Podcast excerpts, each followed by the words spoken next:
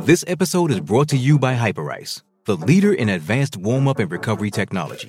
They have tons of innovative products, like Venom heated wearables to help soothe sore back muscles, Normatec compression boots to speed up recovery and increase circulation, and Hypervolt massage guns to improve mobility. Loved by athletes like Naomi Osaka and Erling Haaland. Try them yourself. Get 10% off your order with the code MOVE at hyperice.com. 630 CHED Inside Sports with Reed Wilkins. Weekdays at 6 on 630 CHED. The game is over when the final buzzer sounds. The analysis ends when you say it does. This is Overtime Open Line. Interviews, analysis, and your opinion. Oilers hockey is brought to you by Friesen Brothers. And now, the Heartland Ford Overtime Open Line. Here's Reed Wilkins on Oilers Radio, 630 CHED. Puck on the right wing, and Nurse will come out. He's got McDavid. Nurse will skate down the right wing and over the line. Nurse the pass. McDavid scores! What a rush. Connor McDavid! He puts it in, and the Oilers win 3 2 in overtime. The 50th shot of the game for the Edmonton Oilers makes the difference 3 2 in overtime against the Vancouver Canucks. Nurse down the right side in front. McDavid flips it in to end the game, his 20th of the season, as the Oilers pull it out. Another comeback from 2 0 down. They were down 2 0 after the first period Saturday against Calgary, 2 0 after 2 tonight. Ryan McLeod scored from a sharp angle at 633, and then Leon Draisaitl with his patented one-timer at 1024 as the Oilers kept the pressure on after a power play expired, got his 29th. That got it into overtime. And the Oilers beat Spencer Martin, the 26-year-old for the Canucks, just making his second appearance of the season and just the fifth in the NHL in his career. Well, he was pretty good, but he's still looking for his first victory. Mikko Koskinen, meanwhile, gets the victory, 25 saves tonight. He faced two breakaways, both of them shorthanded, both by Tyler Motte. Motte scored in the second period.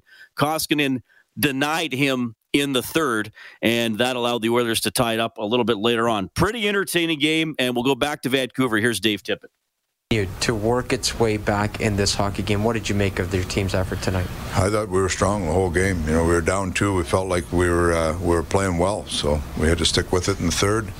McLeod got a, a, big goal for us to get going. Then our power play really dominated for a couple minutes and finished one, and and then it was exciting. We had lots of chances to win it, and I was uh, I was glad to see the final one go in. Mikko Koskinen probably wanted that first penalty kill goal yeah. against back, but did he make up for it with that? Made second? a huge, made a huge save. We don't, we don't get that save. It's, uh, you know, they go up by two again, and it's, it's, uh, you're chasing, you know. So he, uh, he evened things out for us there. What did you make of Nugent Hopkins' play, especially on that pass to Draisaitl? Real strong. Like he just he touches so many parts of the game. He's a strong player, really smart, and uh, he's still getting up to speed when you miss that much time. But he played a real strong game tonight. What's the mindset like? I mean, a goaltender you haven't seen, you probably don't know much about, and he has a game like that. How do you like what's the approach on the bench? What do you say to guys as that goes on? You know, you don't even talk about that. You're, you're talking about what your team's doing and keep going. And you know, we had our normal scouting report on him. Our, our goaltender coach does a good job of bringing guys up to speed, but we just had to stay with it. We had lots of chances. We just had to stay with it and found a way to get the two points. What does it say? It's two nothing down two games in a row, and you found a way to come back. What does it yeah, say? it's not not ideal, uh, not ideal, but it's nice that we find ways to come back. That uh, shows a lot of will on our team. How much significance, Dave, could a comeback win like this, especially after snapping a seven game losing streak on Saturday, could that impact the rest of not only this week, this month, but the season? You start building up again. You know, when you're when you're not winning, especially you know, we felt like there were some games we, we were losing. We weren't we were playing all right, but to find ways to win, that gets you know it gets contagious. So throughout our group, you get you build that confidence back, and then hopefully we can go on a good run the other way a, a good time for uh, McDavid to get off the schneid of the goal column, yeah, of course. Very much so. Yeah, he's he's around it a lot. Just it's nice to see one go in for him. Thanks. Thanks. Thanks, All right, that's Dave Tippett, head coach of the Edmonton Oilers, as they score a 3 2 overtime win against the Canucks. Edmonton carried the play. Uh, I, I, mean, we got to point out here the shots 50 to 27, the shot attempts, so that includes blocked shots and shots that went wide, were 94 43. And uh, at one time, they flashed the offensive zone time in the third period, and it was over two to one in favor of the Oilers. So they stick with it and get the win tonight. Reed Wilkins, Rob Brown with you in the Friesen Brothers Broadcast Center for Heartland Ford Overtime Open Line. Well, Rob, I, I want to start here. I've been watching hockey all my life. You were lucky enough to play in the NHL for several seasons. The smartest decision the National Hockey League has ever made is introducing three on three overtime. I mean, I know the Oilers carried the play, but it's just constant tension. And one puck bobble, one little turnover could decide the game. I, I mean, it is just so amazing to watch. It is. And it's funny when the NHL first put in shootouts. Remember how excited it was? We were, oh, right, there's a shootout. It's the best in the world going one on one. And we and it was fun. It was fun to watch. Yet it pales so much in comparison to a three on three overtime when the best in the world have all that space. It's chance after chance.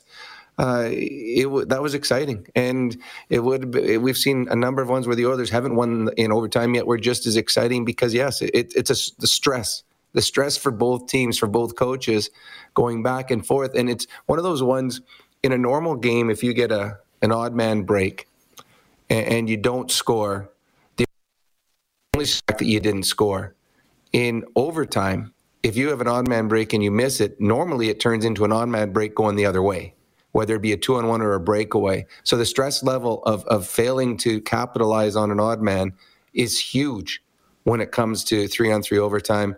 Uh, a ton of fun. And this is one of those, as a Oiler fan, you're ecstatic the way that this game finished. As a hockey fan, you, you have a little bit of sadness for Spencer Martin in the game that he put up and he wasn't able to get his first NHL the, the, Oilers beat the Calgary Flames the other day, and everyone was excited about it. But I, to me, the Oilers weren't the better team for most of that game. Tonight in this game, for 65 or whatever and minutes, were superior to the Vancouver Canucks, even when they were down two nothing. The Oilers were the better team through the first 40 minutes, and were rewarded. It took time, but were rewarded with the big two points. So 3 2 is the final. That means a $300 donation to 630 Ched Santa's Anonymous from James H. Brown and Associates. Unrivaled experience, unrivaled commitment, unrivaled results. James H. Brown given $100 every time the Oilers score throughout the season. So after getting the uh, sh- getting shut out by Florida a few days ago, the Oilers now have scored eight in their last two games. Ryan Nugent Hopkins returns, Rob, and uh, I-, I think we saw the impact – that he can have. Now, the Oilers tying goal by Leon Draisaitl was after a power play expired, where the Oilers had tremendous pressure. I, I mean, just insane the chances they had. Couple misses. Martin made a couple of great saves, and then we see Nugent Hopkins and and look, Yamamoto has been in that spot, and, and I think you and I both agree Yamamoto works really hard and is a smart hockey player, but Nugent Hopkins delivers a pass to Draisaitl that I think very few players, I mean, maybe very few players wouldn't have even tried, let alone converted. Well, it wasn't a power play goal, but it was a goal that was created by their power play. And in all honesty, on four, the Vancouver Canucks were probably better prepared to defend than they were when the fifth guy came on the ice because by that point, their four defenders were exhausted. They couldn't even move. And that's why Nugent Hopkins had so much time to make the play is no one was going to rush him because they had didn't have the energy. What you love about Nugent Hopkins, and this is watch the the good players in the National Hockey League to compare to the average. Average player, the puck will come to them, and then they'll look to make a play. The good players will have already found where that puck is going, and Nugent Hopkins looks before the puck gets to him. He read the play. He knew the puck was going to come to him, so he looked to see where the passing lane was and where Leon Draisaitl's stick was. So when the puck finally got to him, it was instantaneous. He was able to put the puck right where he needed it to be. And if it's not the perfect pass, it probably doesn't end up in the net because Spencer Martin got across. His body was almost all the way there. So if Leon Draisaitl had to uh, hesitate at all to find a, a different shooting angle, then that's not a goal. So credit first Nugent Hopkins finding the play and then putting it in the absolute perfect spot for Leon to put it in the back of the net. The Oilers take it 3 2. Uh, Mikko Koskinen now gets his second consecutive win. He stops 25 out of 27 tonight. Uh, you know, I see some people debating the Elias Pettersson goal. well, you know, welcome to life as an NHL goaltender, I guess, Rob. but uh, you know, he he faced two shorthanded breakaways. Uh, Tyler Motte beat him in the second period. And then obviously the save in the third. I mean, Dave Tippett didn't come out and say it. He said we would have been chasing again.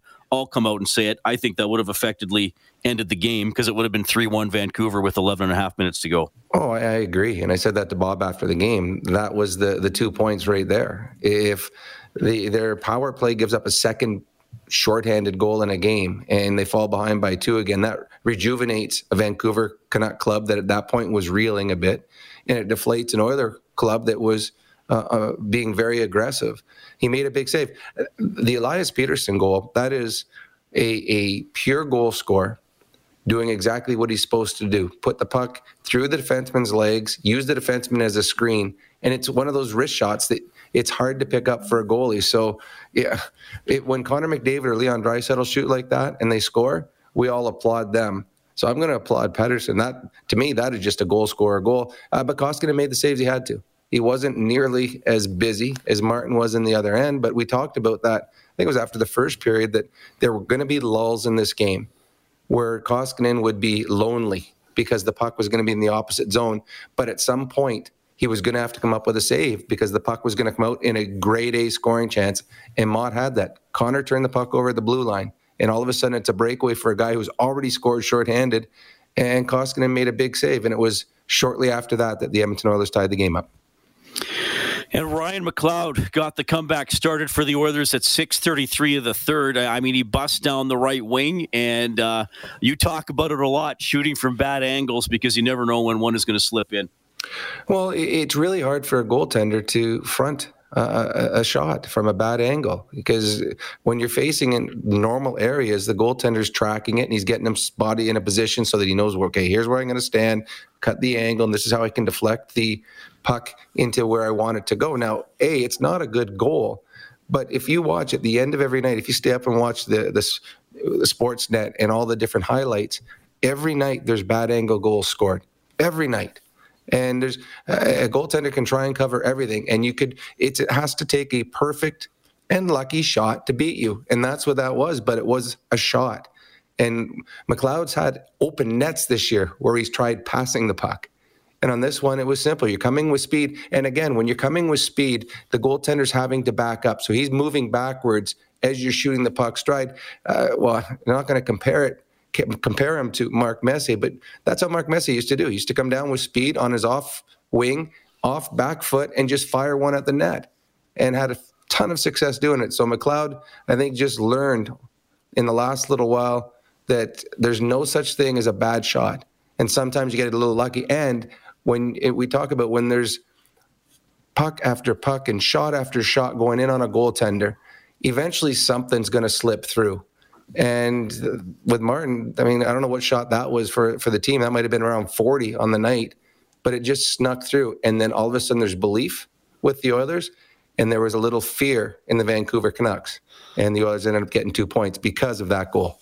That's our adjustment of the game for Pro Drain Text for peace of mind down the line. 3 2 Edmonton wins it in overtime. I want to ask you about the decision at the start of overtime, uh, as it was McDavid, Nugent Hopkins, and Nurse together to start. Uh, I, I know Louie and Jack were talking about when was the last time that that happened. Well, I think it happened last year in Montreal. Remember when they played those two games against the Canadiens that didn't really have any impact on the on the standings? And I think Kahun and Draisaitl might have started, or they might have been the second wave out because remember Kahun scored in overtime one of those games.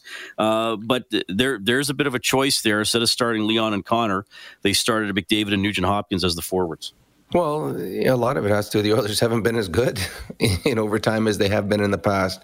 You know, two years ago that never would have happened because Connor and Leon finished every game usually in the first minute, minute and a half of the the overtime. But the Oilers haven't had success, and what with Vancouver missing some top end talent, a Horvat and a Garland. If you if you don't win it in the first shift, well, now the second shift comes out. Vancouver can't match up as well, and nothing against Dickinson, who was out there uh, when Connor scored back checking, he's not Connor Garland. He's not Bo Horvat. So if you split those two players up, Connor and Leon, as Louie DeBrusk said on TV, your second unit's got a 50 goal score and the league's leading score coming out. So you, you, usually the team sends their best players out. So the Vancouver Canucks survived Connor McDavid, and out comes the NHL's leading scorer, scored 50. So it, it, I like what Dave Tippett did. Anytime you have success and you do something different, you're going to be praised for it. So Dave Tippett feeling pretty good about himself with that decision. All right, let's go back to Vancouver. The guy who got the overtime winner, Connor McDavid. That being down two nothing and following up Saturday's win with another victory tonight. That's important. Um, you know, you got to get it. You want to get it on a little roll here. Um, obviously, that's the main focus. And um, you know, it was a big win on Saturday. It's a big win tonight. Um, you know, but uh, got to keep marching forward. Now, throughout the losing streak and that 14, 16 game span, I should say you guys felt like you guys were doing a lot of the right things, but just weren't necessarily getting the bounces your way. Did you guys feel like you guys got a bounce on McLeod's goal? I mean, it's 16 games. It's tough to, to blame it all on bounces. You know, we did we didn't. Uh, you know, we weren't playing our best hockey. We knew that. You know. Um, um, you know, but bounces do go a long way in this game, and um, you know, Cotter found a way to sneak one through there on a guy that was playing pretty well. So um, it was a big goal for us, and uh, kind of got us back in it. What about on a personal level? Uh, quite a time to get back in the goal column, first goal in six games. Yeah, I've been a bit snake bit. You know, uh, I feel like I'm getting my chances, but you know, haven't had. Uh, haven't been able to put one away, so you know it was nice to, to be able to contribute and uh, and find a way to score a goal. That's two in a row where you're down two nothing in a game, Connor. You find a way to come back. What does it do for the confidence of the group? Yeah, that's not a recipe for success, um, you know. But uh, you know, we can't find a way to seem to score the first goal. So if you can't score the first goal, you got to be able to come back in games. So, you know, we've done that two nights in a row, and you know, focus is on a good start on Thursday. What's the conversation like, the mindset like against the goaltender? I'm guessing you would have known from the OHL, but a guy we haven't seen at the pro level much at all, and maybe guys don't know about. What was kind of the approach there? Uh, it seems to go either two ways with guys that you don't know. You know, they either lay an egg or you know they're amazing, and uh, you know we've seen both. And um, you know tonight he was uh, he was amazing. You know he played well. We had lots of chances. You know he made saves. Uh, was in the right position all night, and um, you know, we had to work for our goals, and, and we found a way to get a couple by him. Mikko's been under a lot of scrutiny. That save on Tyler Motte in the second short-handed breakaway, what did that do for your group? Yeah, massive. He really bailed me out there. Um, you know, going down, uh, I guess it would have been three-one. There would have been uh, would have been tough, but uh, you know, we would have we would have continued to battle. But you know, obviously Meeks is uh, has taken a lot of heat, and um, you know we, we, we want to play well for him in front of him, and um, you know make his nights easier. And uh, you know that we didn't uh, necessarily do that tonight, but you know he made a couple big saves, and that was one of them. Connor, I was just say, do you remember Spencer at all from from the OHL? I mean, it's a long time ago, but just curious. Yeah, for sure. You know, he was uh, a GTHL kid, and um, you know, he was great back then in minor hockey, and he was good in junior. And you know, he's kind of one of those guys where you're just waiting for him to make it to the NHL. And for goalies, it takes a little while longer. And you know, it seems like he needed a bit of a break. And you know. Uh, with the you know the COVID bug going around, it seemed like that's kind of his break, and he's played well. Um, you know, he's played really well. Connor, the return of Nugent Hopkins today, you played on a line with him. What can you say about his game and especially on that pass to Draisaitl? Uh, he sees the game so well. He's such a great player. Um, he's uh, he's so smart out there, um, and he just makes the game so much easier for everybody around him. So great to have him back in the lineup, and, and you know that's an all-world pass to, to find Leo there. And you know, when Leo gets chances like that, they usually go in. Thanks. Thanks. All right, that's Captain Connor McDavid, a goal and an assist tonight as the Oilers come back from 2 0 down after two periods to beat the Canucks 3 2 in overtime. We have time to hear from you, of course, on the hotline 780 496 0063. It's presented by CertainTeed, the pro's choice for roofing, siding, drywall, insulation, and ceiling systems. CertainTeed Pro all the way. Oilers take it 3 2 in overtime. Back in a couple of minutes with more Heartland Ford Overtime Open Line. Oilers Hockey is brought to you by Friesen Brothers. This is the Heartland Ford Overtime Open Line. Here's Reed Wilkins on Oilers Radio, 630 CHED. To McDavid, but he lost it to Motte. He'll get a short-handed breakaway. Motte comes in, shot. Oh, the save by Koskinen. Got it with a pad. Made the two pads stack. Yeah, that is Mikko Koskinen's save of the game for Reface Magic. Transform your kitchen with ease. See the magic at refacemagic.ca. Koskinen gets the victory, so his record on the season 14 8 and 1. 3 2. The Oilers win in overtime. Their record 20 16 and 2. The Canucks get a single point. They are 18 19 and five. Oilers back home on Thursday to take on the Nashville Predators, who played tonight. We'll go through the scoreboard here in a couple minutes, but first, let's go to the CertainTeed hotline 780-496-0063. We have Sir Robert standing by. Hey, Sir Robert, go ahead. Hey, boys, how you doing? Pretty good.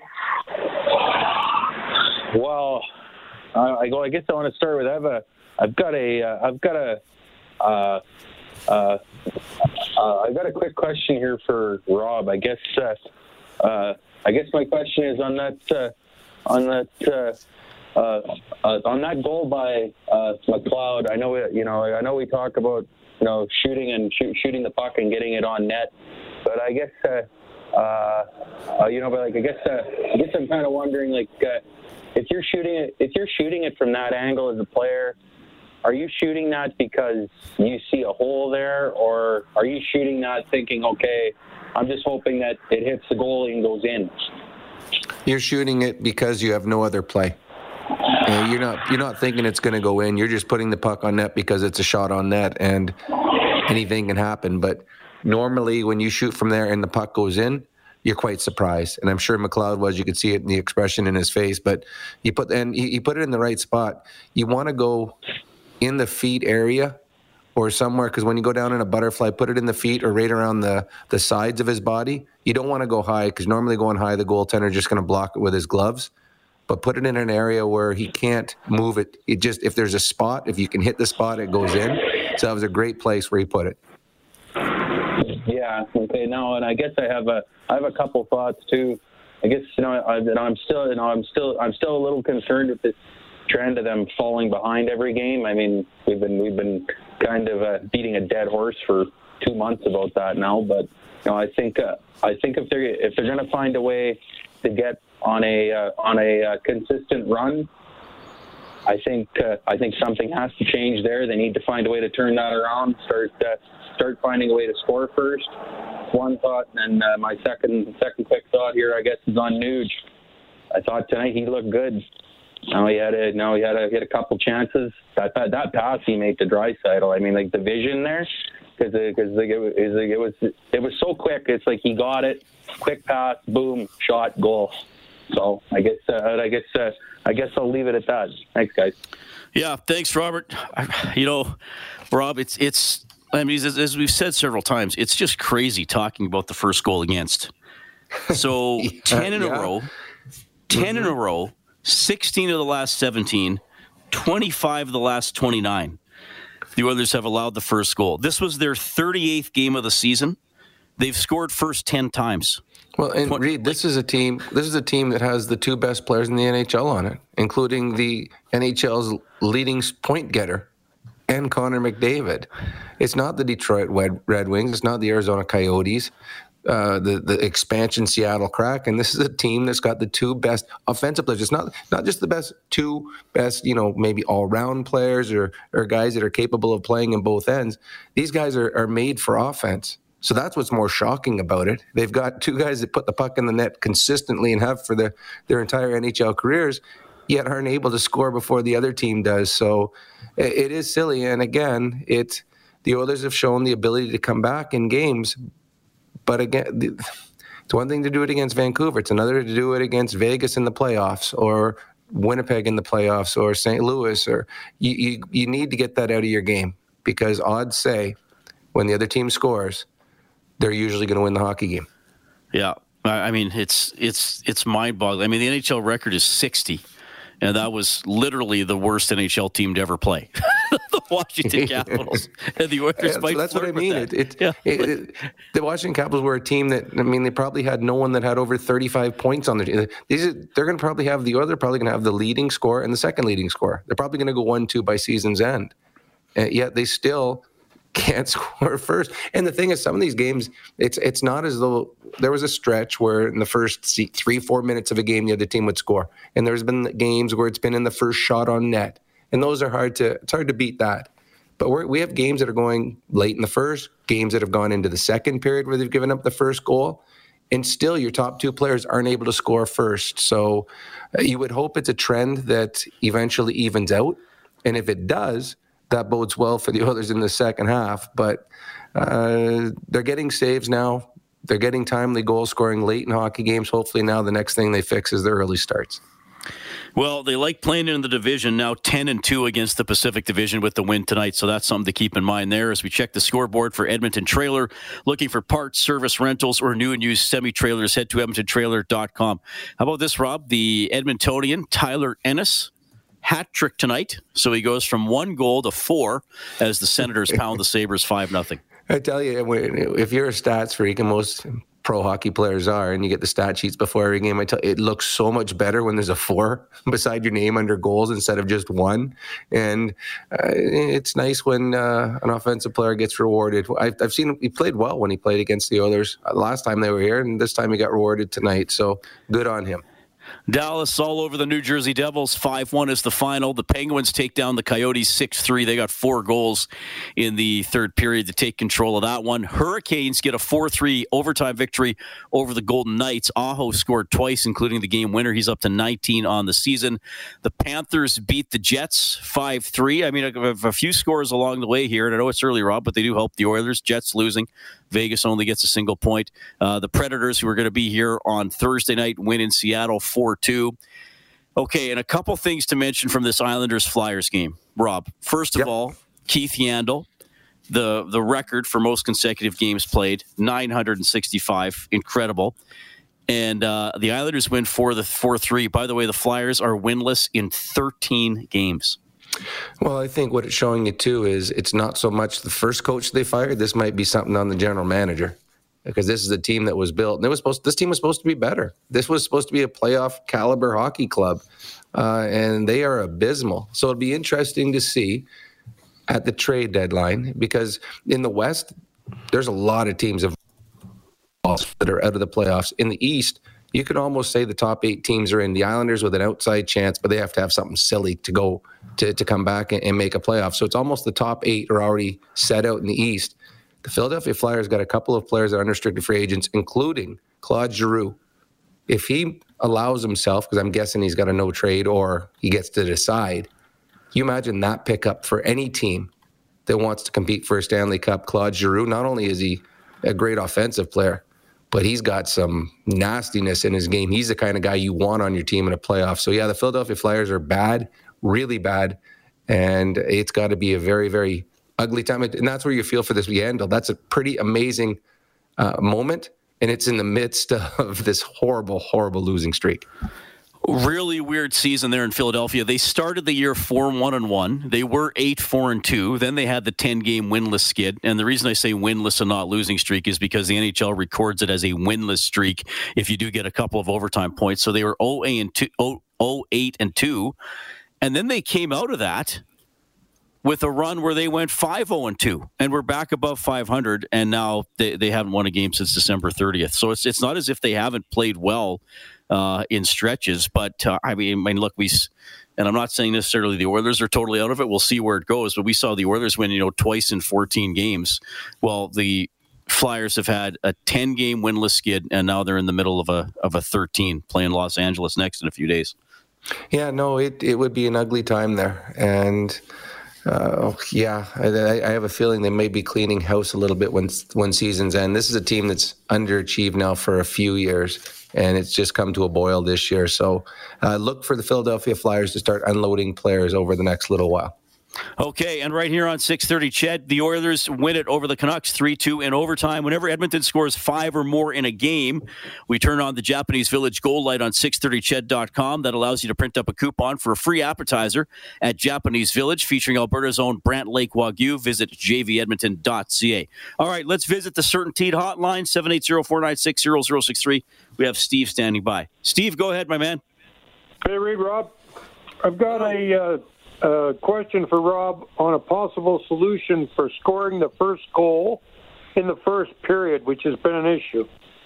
Mm-hmm. Rob, with all the teams that you played on and all the guys you know in the league, when you were in the room, did a coach ever say to you, or not you, but the team, guys, I'm putting seventy-five thousand on the table to, to to the next guy that scores the first bloody goal in the first bloody period.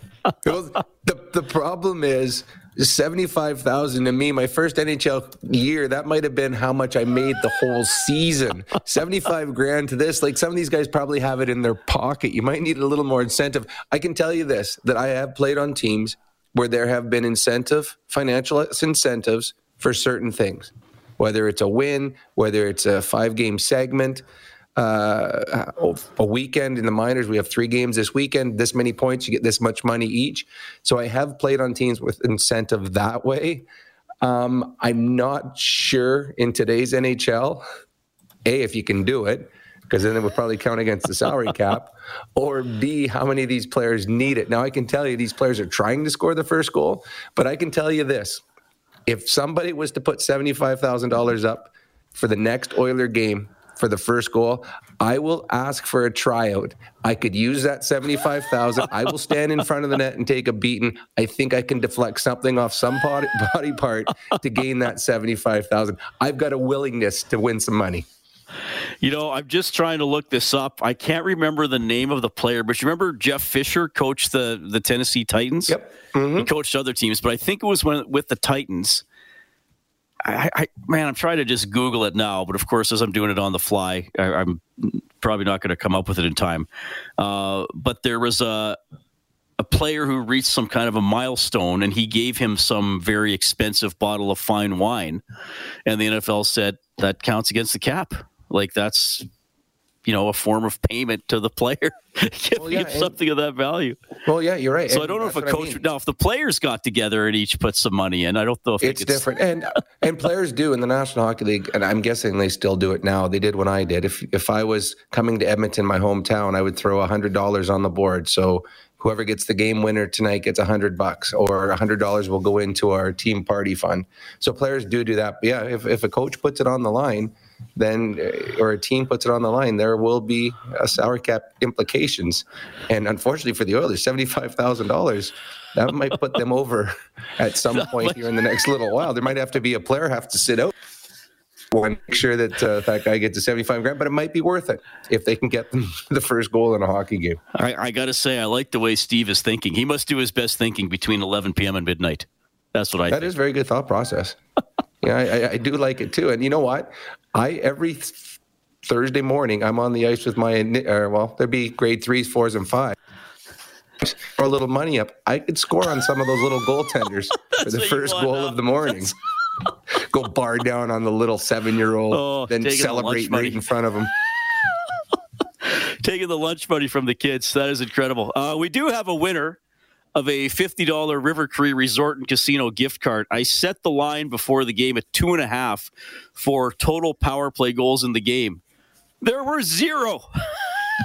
so Dan gets it. River Cree Resort and Casino excitement bet on it. He took uh, the under tonight. There was a shorthanded goal, so the Oilers were 0 for 3 on the power play, and uh, the Canucks were 0 for 1. The power play update for Extreme Power Products, your full line Kubota dealer with four locations, including a new one in Camrose. Check out Extreme with an X powerproducts.com. You know, the Vancouver fans were uh, booing the penalty call in the third period.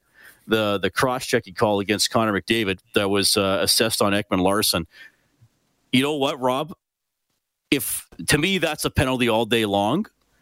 But this is what we talk about sometimes. The problem is is that push from the back isn't always called. Like we've seen mm-hmm. more vicious ones than that, uh, not called this season. And I, I, think probably that's the, the one I find the most frustrating when a cross check near the boards isn't called. So I, I, I like I, I, think that should be called all the time. But I imagine there were Canucks fans sitting there like, wait a minute, five games ago that happened to JT Miller, Pettersson, whoever, and it mm-hmm. wasn't called.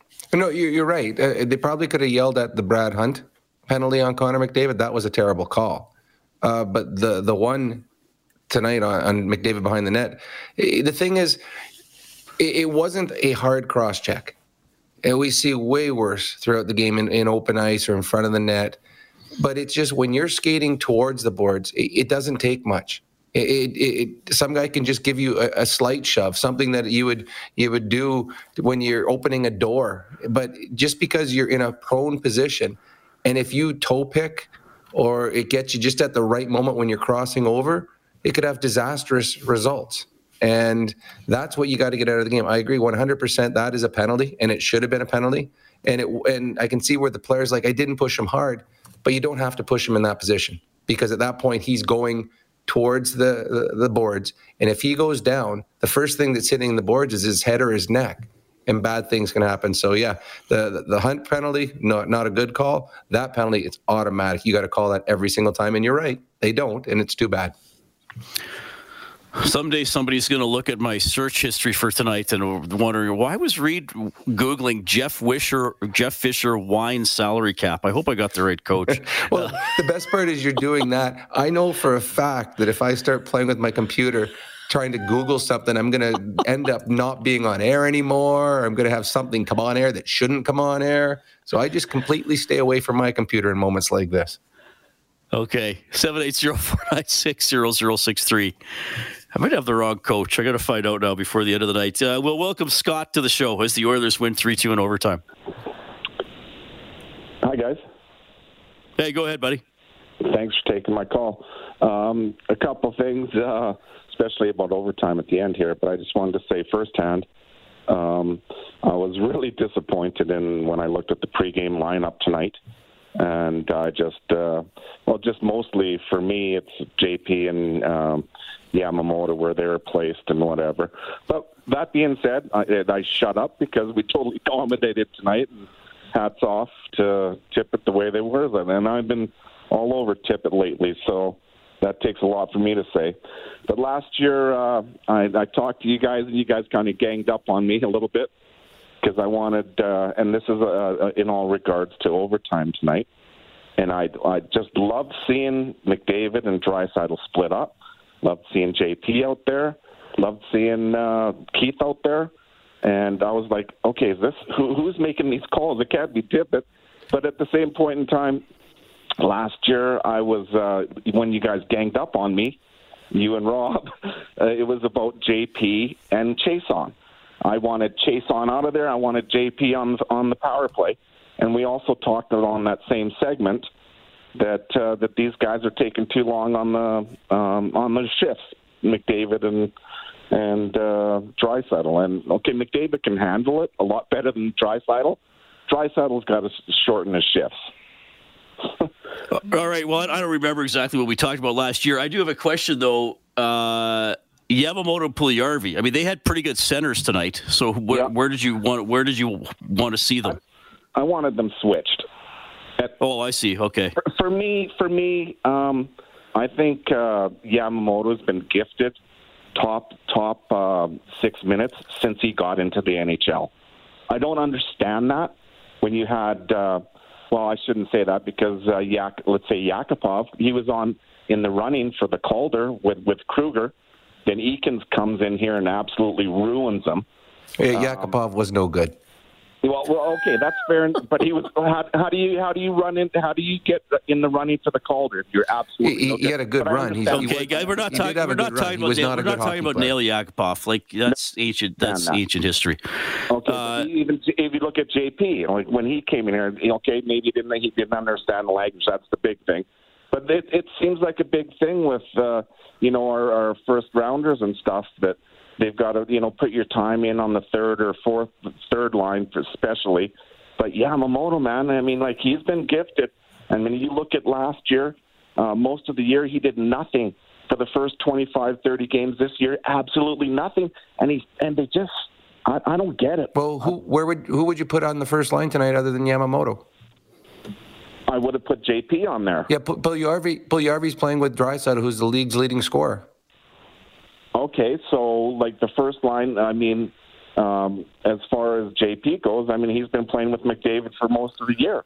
Yeah, and it, it, got yeah, stale. I, I think it, yeah, it got stale. The team, the team won two games out of its last fifteen. It got stale, so they had to make changes. Bill yeah, playing with, with the Hyman's league's back, leading scorer. I, I, think when Hyman's back, Scott, I mean, maybe Yamamoto will get bumped down, or or, Hol- Fog- or, or Foegele will get bumped down. But my, Foegele will get bumped point, down. My whole point, guys, that like I said, I mean, I was disappointed with it, but I had to shut up because it worked really good and we dominated. So, I mean, well, Yamamoto had a good game. Was, I thought Yamamoto, Yamamoto had a very yeah, yeah, he got he had a pretty good game. I mean, yeah, but I mean, you, are mad that up. you're mad that Puljujarvi was playing with Draisaitl. That's what I don't no, understand. That's no, he's leading the NHL. No, no, he's I'm not mad about that, Rob. Rob. I'm not saying that, Rob, at all, at all. I was just like disappointed pregame before. I mean, mm-hmm. that they weren't swapped. Yeah, uh, that's what I mean. What that's I what I'm saying, though. See, but like, uh, okay, Puljujarvi we're good, guys. We're good. Scott, thanks yeah. for calling. So uh, this is, uh, to me, Puljujarvi, I, I like Puljujarvi better with with Leon, and I, I, I know I look forward to Hyman, Puljujarvi, and Leon being a line, and then you can put who I mean, if you pull, if you want to put Yamamoto with McDavid, if they go and get another player, which they probably are going to do to put with McDavid, you can put Nugent Hopkins up there. I want to see a big, strong line with three big men: Hyman, Puljujarvi, and Leon. They are very good from the top of the circles down. That's all of their strengths. And Yamamoto, I I agree. Yamamoto, for the longest time, he was playing with Leon, who it was and is the NHL's leading scorer. And at one point, he had six points when Leon had forty. It wasn't good enough not even close to being good enough. And at that point, he should have been moved down. Now he's played well as of late, and he was very good tonight. He was very good in this hockey game, and he's trying to earn his spot in the top six. Now, most players, and the one thing that the caller just talked about is most Oilers um, first rounders have had to work their way up. That's not entirely true because most of the Oilers first rounders were very high first round picks that got quite a bit of ice time early. Yamamoto has had a longer string than most. And some nights he hasn't deserved it. But the thing with the Oilers is they haven't had any other options. And I think that's the biggest thing is the Oilers haven't had options. They're starting to get them. The addition of Hyman. Foegele is not a top six forward. And I think we've seen that. He's much more suited to play in your third line. And that's where the Oilers would be much more effective if he was there.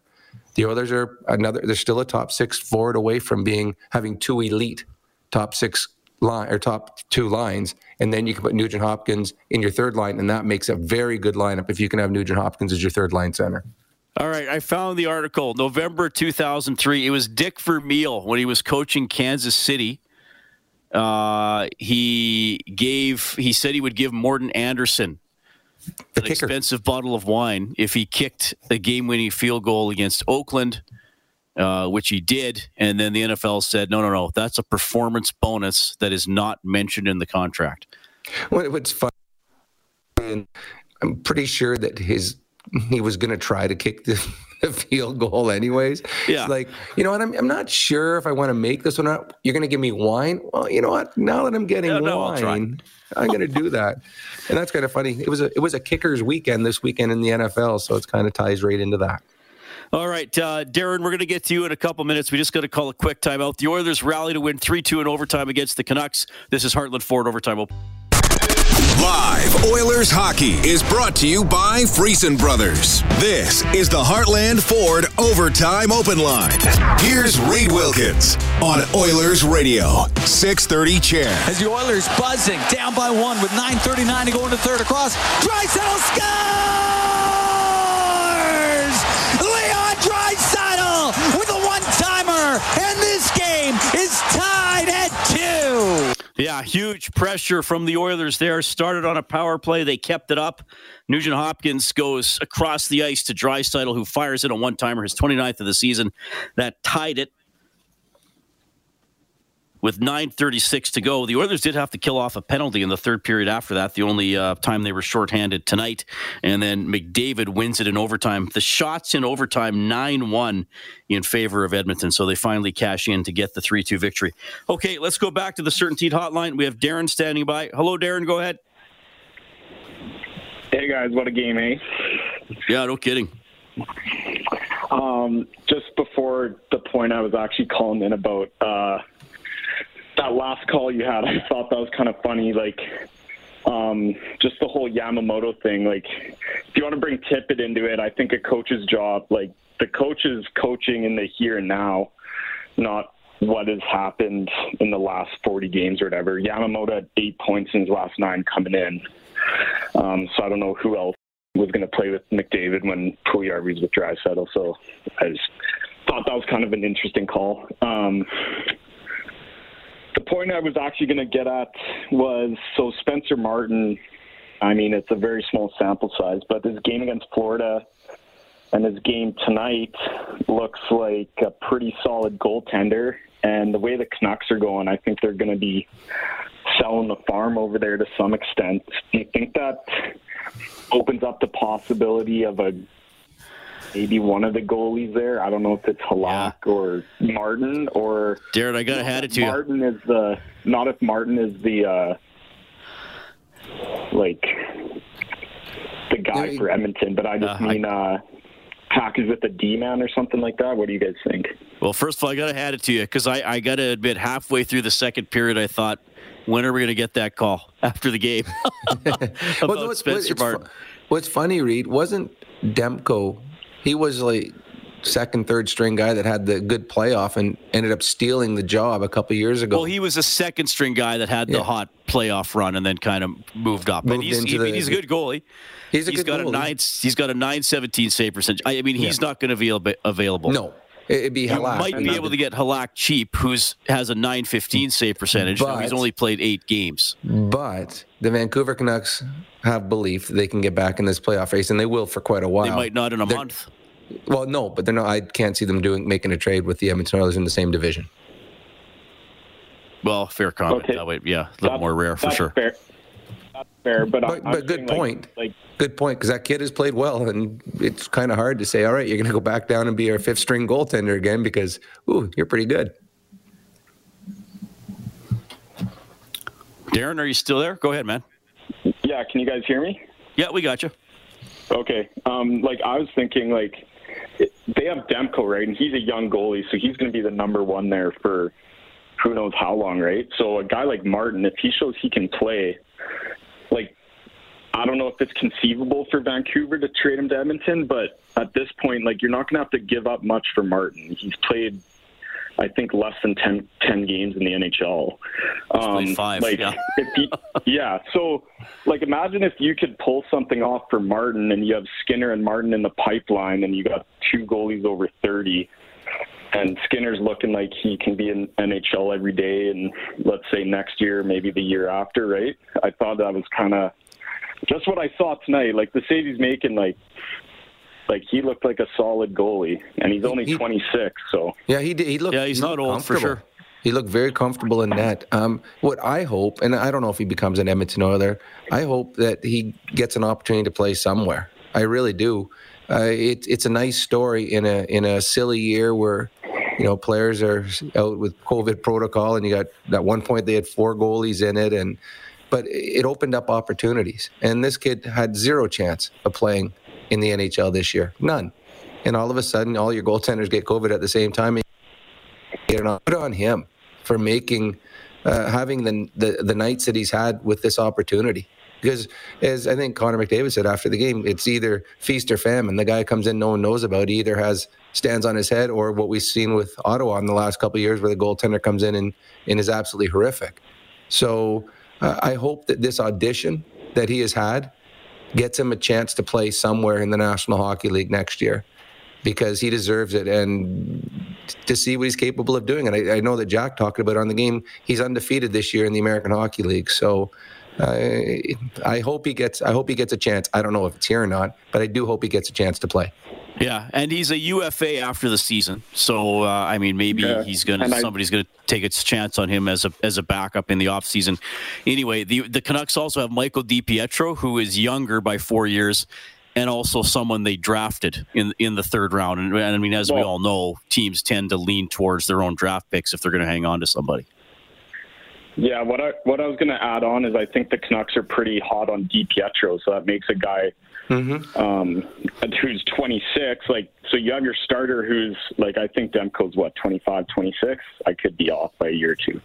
Um, and you have a backup in Halak, and you have DiPietro coming up the pipeline, and this guy's come in and looks like he can play. Well, that kind of leaves the opportunity to get something for him and let him go flourish elsewhere because you've already yeah. kind of got what you yep, need you're, in you're, goal there in Vancouver right. yep. for the future. I think.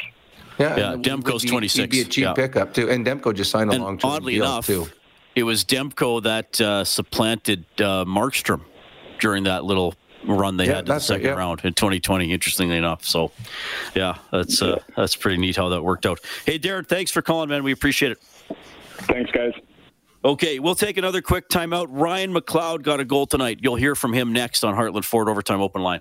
Oilers hockey is brought to you by Friesen Brothers. This is the Heartland Ford Overtime Open Line.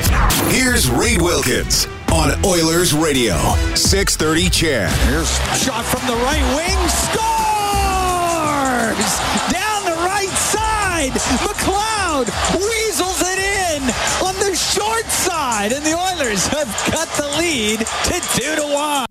Ryan McLeod's fifth of the season got the comeback started as the Oilers go on to beat the Vancouver Canucks 3 2 in overtime. Here's McLeod. Ryan, you guys uh, broke a seven game losing streak on Saturday. You guys come out with a gutty effort tonight. How important was it to follow up that win Saturday with a W tonight?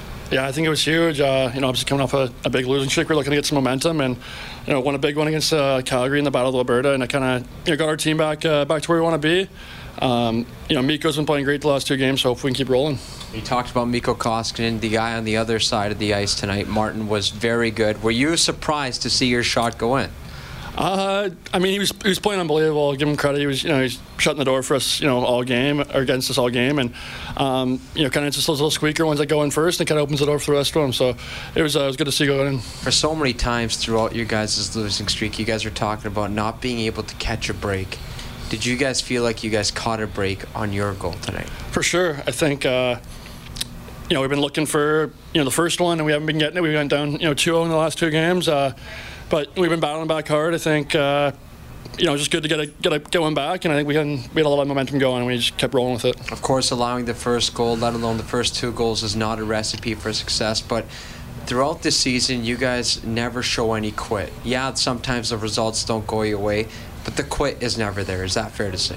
Uh, yeah, I think so. I, um, you know, we got a really resilient group in there. I think everyone, you know, knows how much we could, uh, you know, how quick we can score in bunches, and and uh, you know, Mikko shut the door there, so that was huge for us. I think, uh, you know, we should keep rolling with that. What can you say about your team's ability to keep on pressing, especially on that power play? You guys kept going.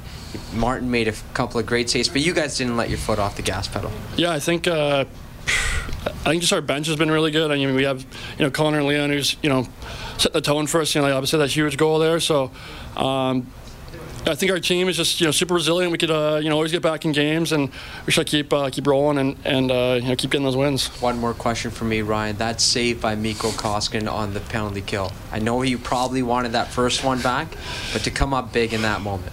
Yeah, that was huge. I mean, it's kind of make or break for the game. It felt like if that one went, went through, you never know what's going to happen. So that was a huge save. You know, he was, he was solid all night, and uh, you know, really shut the door for them or for us. So that was uh, that was unbelievable. It was really good to see.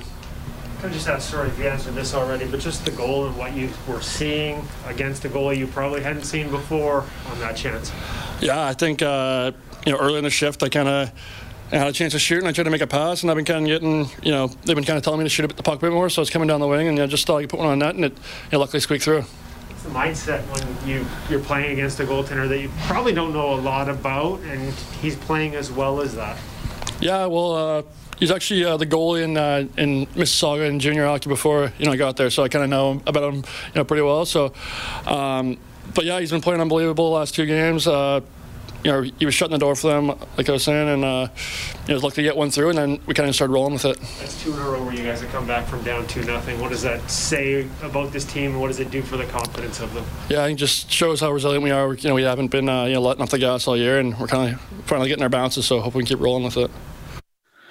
That is Ryan McLeod gets a goal tonight. Leon Draisaitl ties it up. Connor McDavid from Darnell Nurse wins it in overtime. The Oilers outshoot the Canucks 50 to 27, including 24 10 in the third period and overtime as the Oilers grab their 20th win of the season, their 2016 and 2. Our next game broadcast on 630 CHED coming up on Thursday, 530 face-off show game at 7 as the Oilers will host the Nashville Predators. You can always get more on the team on 630ched.com or globalnews.ca. We've been in the Friesen Brothers Broadcast Center. Big thanks to Kellen Kennedy, our studio producer tonight. On behalf of Rob Brown, I'm Reed Wilkins. Thanks for listening to Heart Heartland Ford. Overtime open line.